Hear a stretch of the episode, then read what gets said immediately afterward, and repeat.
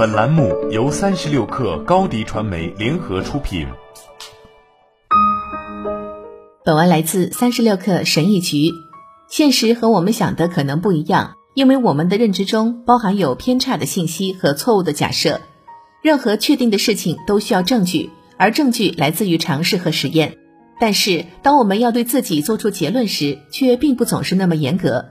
我们认为自己已经足够了解自己，不用实验就可以做出预测。自我实验是最有意义的方法之一，它可以让你了解自己，测试你的期望和信念，发现新的探索途径，并以持久的方式潜在的改变你生活的方方面面。这一过程也是非常有趣的。每当我遇到一个有趣的概念或信息可以应用到我的生活中时，我的第一反应是把它转变成一个想法，一个我可以在自己身上做一个月的实验。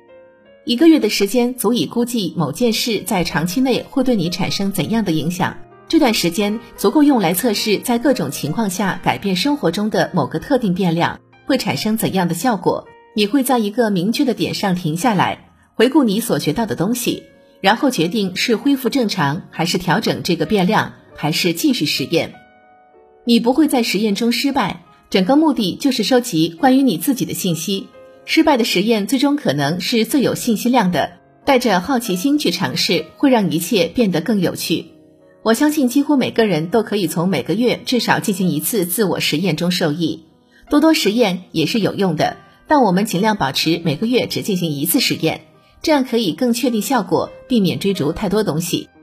在我们生活的许多领域，比如效率系统和培养社交技能，获得个人经验比从别人那里收集大量数据更有用。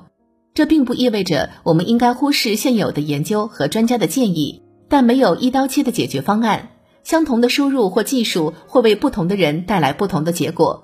我们必须针对自己的情况进行实验，我们必须进行测试和调整。直到找到合适自己的解决方案。我们从自我实验中学到的东西，比我们从书本上学到的东西要快。我们通过这种方式收集的信息是个人的，是发自内心的。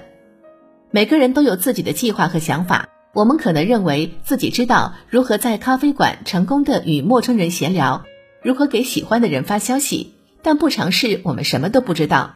我们可以为所有事情做计划，除了那些最意想不到的事情。那些往往会产生最大影响的事情，自我实验也可以作为一个低风险的起点，然后再进行更正式的数据收集活动。如果你愿意的话，这是一个初步的试点研究。在以前，许多著名的研究人员在缺乏其他研究对象或提出粗略假设的情况下，会在自己身上测试早期的想法。例如，心理学家赫尔曼·艾宾告斯通过研究发现了间隔效应对自己的影响。对科学家来说，自我实验可能是新想法的有用来源。尝试新事物是一件好事。我对自己做的实验越多，就越能认识到自身固有信念的错误之处。你可能多年都带着错误的假设处事，而一个实验就足以消除这些错误的假设。自我实验可以教会你一些有广泛价值的技能，例如如何养成新的习惯，如何识别薄弱环节，如何客观地衡量与自己相关的指标。高期望是件好事。如果你去做一个短期的自我实验，希望它能给你的身体或心理健康带来巨大的积极益处，那么很有可能纯粹是因为安慰剂效应。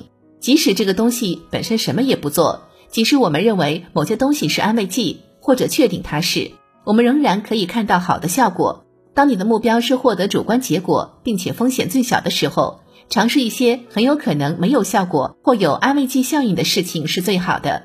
我们的期望会影响结果。最值得信赖的临床实验都是双盲的，这是有原因的。当某些东西不再有价值的时候，不要留恋。如果一个实验没有达到你期望的效果，也没有关系，离开上一个，开始下一个。纳西姆·塔勒布的反脆弱性理论告诉我们，对你的体系造成冲击可能是件好事。偶尔严格坚持一个有益的健康习惯，本身就是对系统有益的冲击。好了。本期节目就是这样，下期节目我们不见不散。